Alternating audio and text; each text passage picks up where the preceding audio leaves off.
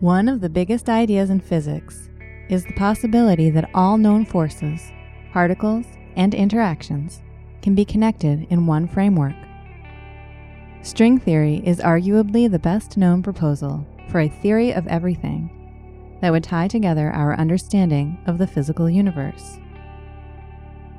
Despite having many different versions of string theory circulating throughout the physics community for decades, there have been very few experimental tests. Astronomers using NASA's Chandra X ray Observatory, however, have now made a significant step forward in this area.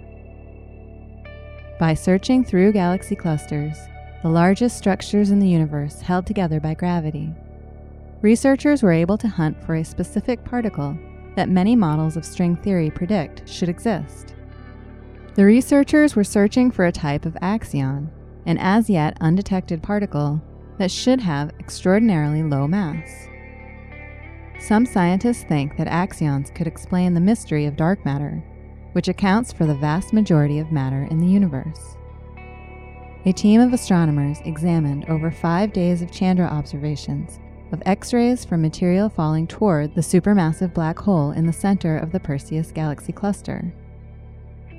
The long observation and the bright X ray source gave a spectrum, that is, the amount of X ray emission at different energies, with enough sensitivity to have shown distortions that scientists expected if axion like particles were present. However, no signs of axion like particles were found. The lack of detection allowed the researchers to rule out the presence of most types of axion like particles below about a millionth of a billionth of an electron's mass.